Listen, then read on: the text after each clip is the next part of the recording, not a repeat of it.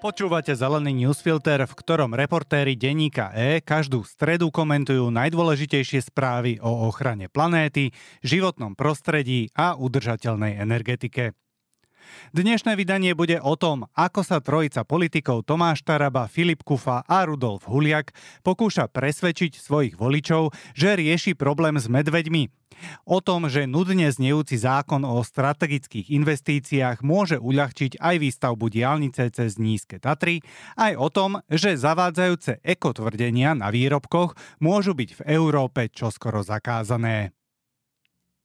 Trojica politikov, ktorá kandidovala za SNS, Tomáš Taraba, Filip Kufa a Rudolf Huliak, začína čeliť otázkam svojich voličov, ktorým sľubovali rázne vyriešenie medvedej otázky.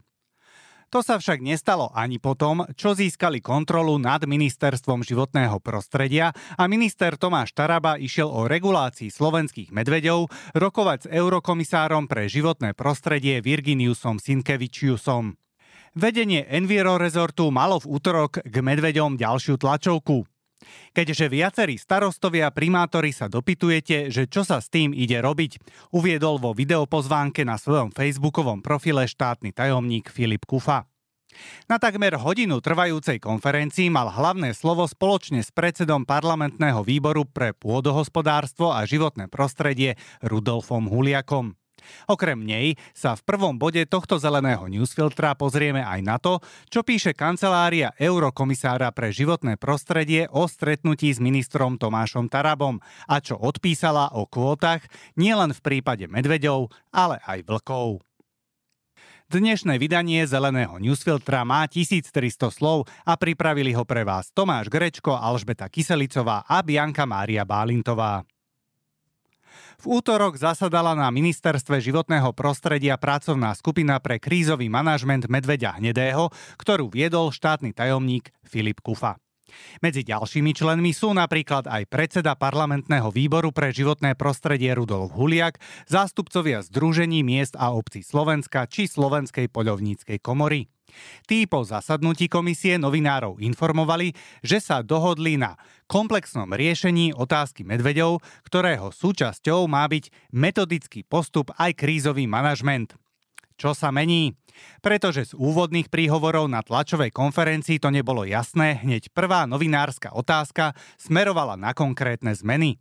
Generálna riaditeľka sekcie ochrany prírody a biodiverzity na ministerstve Vladimíra Fabriciusová odpovedala – Keďže ide o krízové riešenie, momentálne nemôžem predstaviť celý postup, pretože všetky rezorty si potrebujú právne ukotviť všetky opatrenia s tým, že je navrhnutý celý proces.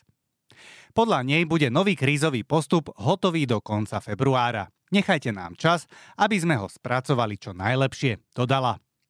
Čo slubovali? Filip Kufa spoločne s novým ministrom Tomášom Tarabom vyhlasovali, že nie je problém požiadať Brusel, aby povolil kvóty na odstrel medveďa. Stretnutie ministra Tarabu s eurokomisárom pre životné prostredie Virginiusom Sinkevičiusom pár dní pred Vianocami však nič také neprinieslo. Čo hovorí eurokomisár? Odchytenie či usmrtenie chráneného živočícha je podľa neho možné, no iba za určitých podmienok. Medzi ne patrí aj ohrozenie verejného zdravia a bezpečnosti. Čo to znamená? Tak ako doteraz je možné medveďa usmrtiť napríklad vtedy, keď stratil plachosť, teda napríklad sa opakovane vracia do intravilánov obcí. Dôvodom však zrejme nemôže byť to, že po internete koluje momentálne viac videí medveďov. Prečo to môže byť pre Tarabu a spol problém? Najsledovanejšia spravodajská relácia po Tarabovom výjazde do Bruselu odvysielala reportáž s titulkom Kvóty pri medveďoch zrejme nebudú. A to aj napriek tomu, že Taraba sa snažil na svojom Facebooku prezentovať výsledok ako svoje víťazstvo. Slovensko má absolútne zelenú a môže regulovať všetky jedince, ktoré sa približujú k mestám, k obciam, ktoré sa približujú do intravilánov. Vyhlásil, hoci nešlo o nič nové. Čo hovorí komisia o strielaní vlkov?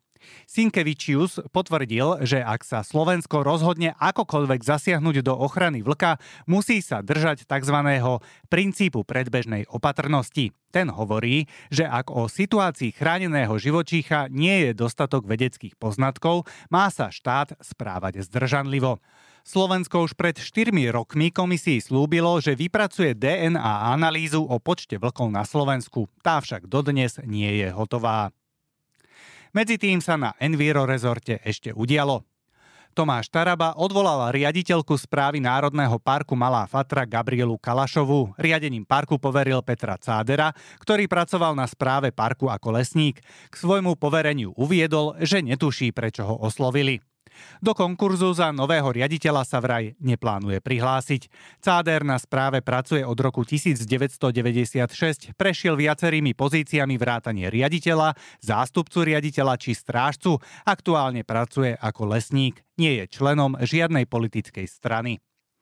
Tomáš Taraba zatiaľ neprijal ponúknutú demisiu riaditeľa správy Tatranského národného parku Petra Olexu, o ktorom vyšlo najavo, že v minulosti pitliačil.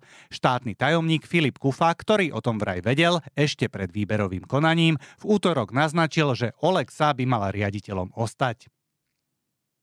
Všetko ďalšie z uplynulých 7 dní, o čom by ste mali vedieť. Nudne znejúci zákon o strategických investíciách môže uľahčiť aj výstavbu diálnice cez Nízke Tatry. Cieľom novej legislatívy je podľa ministra dopravy Jozefa Ráža mladšieho urýchliť povolovacie procesy pri výstavbe napríklad diálnic. Rezort dopravy ju chce schvalovať v skrátenom pripomienkovom konaní. Proti tomu sa ozvalo 25 organizácií, ktoré spísali hromadnú pripomienku a žiadajú stiahnutie zákona. Upozorňujú na to, že vláda by získala kompetenciu označiť prakticky akúkoľvek investíciu za strategickú a zrealizovať ju na úkor vlastníckých práv občanov, samozpráv práv a životného prostredia. Minulý rok bol na Slovensku druhý najteplejší za posledných 92 rokov. Teplejšie u nás bolo podľa meteorológov z SHMU len v roku 2014. Maximálna teplota sa minulý rok vyšplhala na 36,5 stupňa Celzia, pričom rekordných bolo 40,3 stupňa v roku 2007. September bol najteplejší v histórii meraní, pričom v Hurbanove mali počas tohto mesiaca 5 tropických dní. V roku 2023 sa snehová pokrývka v niektorých oblastiach neudržala dlhšie ani vtedy, keď pribudlo veľa snehu naraz. Príčinou boli podľa klimatológa Pavla Faška teplotné výkyvy, ktoré sprevádzali všetky 4 ročné obdobia. Čo do množstva zrážok, bol minulý rok piaty najbohatší minimálne od roku 1881. Zavádzajúce ekotvrdenia môžu byť čoskoro zakázané. Ak členské štáty ešte formálne odsúhlasia novú európsku legislatívu, nepodložené tvrdenia o neutrálnom či dokonca pozitívnom vplyve výrobkov na životné prostredie budú o dva roky zakázané. Poslanci Európarlamentu totiž minulý týždeň odhlasovali návrh smernice, ktorá má obmedziť tzv. greenwashing. Ide napríklad o tvrdenia o tom, že výrobok je šetrný k životnému prostrediu, prírodný, biologicky rozložiteľný, klimaticky neutrálny alebo ekologický bez uvedenia dôkazu, bude zakázané ich použiť. Čo má ešte zaviesť nová smernica? Zakazuje aj tvrdenia, že výrobok má neutrálny, znížený alebo pozitívny vplyv na životné prostredie vďaka tomu, že firma kompenzuje uhlíkovú stopu napríklad vysádzaním stromov. Rieši aj životnosť výrobkov, informácia o záruke má byť viditeľnejšia. Zakazuje aj výzvy na nahradenie spotrebného materiálu skôr, než je to nevyhnutné a označovanie tovaru za opraviteľný, hoci to tak nie je. Európska stratégia na podporu domáceho solárneho biznisu zatiaľ nevychádza. Európsky solárny priemysel čelí pre silnejúcu čínsku konkurenciu najhlbšej kríze za viac ako 10 ročie, informuje portál Bloomberg. V minulom roku bolo v Európskej únii nainštalovaných viac solárnych panelov než kedykoľvek predtým, no ide najmä o čínske výrobky. Európskym producentom sa darí čoraz menej, hoci Európska únia prijala viacero iniciatív na podporu solárneho priemyslu. Minulú stredu oznámil švajčiarsky výrobca Meyer Burger Technology, že zvažuje zatvorenie jednej z najväčších európskych tovární na montáž panelov v nemeckom Freiburgu a jej presun do Spojených štátov amerických. Problémy hlásia aj iní výrobcovia v Nemecku, Norsku alebo vo Fínsku. Čo je za tým? Európsky výrobcovia panelov sa stiažujú, že čínsky, ale už aj americkí producenti dostávajú väčšiu štátnu podporu. Situáciu skomplikoval aj americký zákaz dovozu solárnych komponentov z čínskeho regiónu Xinjiang pre porušovanie ľudských práv ujgurskej menšiny. Európske sklady tak zaplavila čínska produkcia. Muž, ktorý tvrdil, že za lesné požiare v Kanade môže vláda, sa priznal, že ich sám založil. Keď minulý rok vypukli v Kanade rozsiahle lesné požiare, 38-ročný Brian Paré šíril na Facebooku konšpiračné teórie o tom, že ich úmyselne zakladá vláda. Chcela tak podľa neho v ľuďoch vyvolať strach z klimatickej krízy. Paré sa však nakoniec priznal, že 14 požiarov založil on sám. Pri dvoch z nich muselo byť evakuovaných približne 500 domov. Ako podpadáča odhalili? Polícia ho prvýkrát videla v oblasti, kde vypukol požiar koncom mája 2023 a považovala ho za svetka.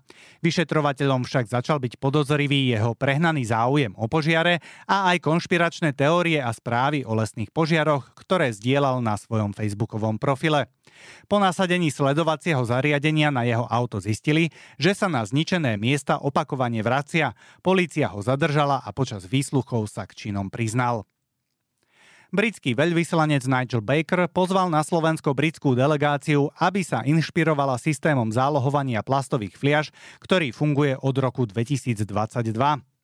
Bolo zaujímavé vidieť slovenský zálohový systém v prevádzke, začal pred dvomi rokmi a zdá sa, že je veľmi úspešný, povedal na sociálnej sieti X.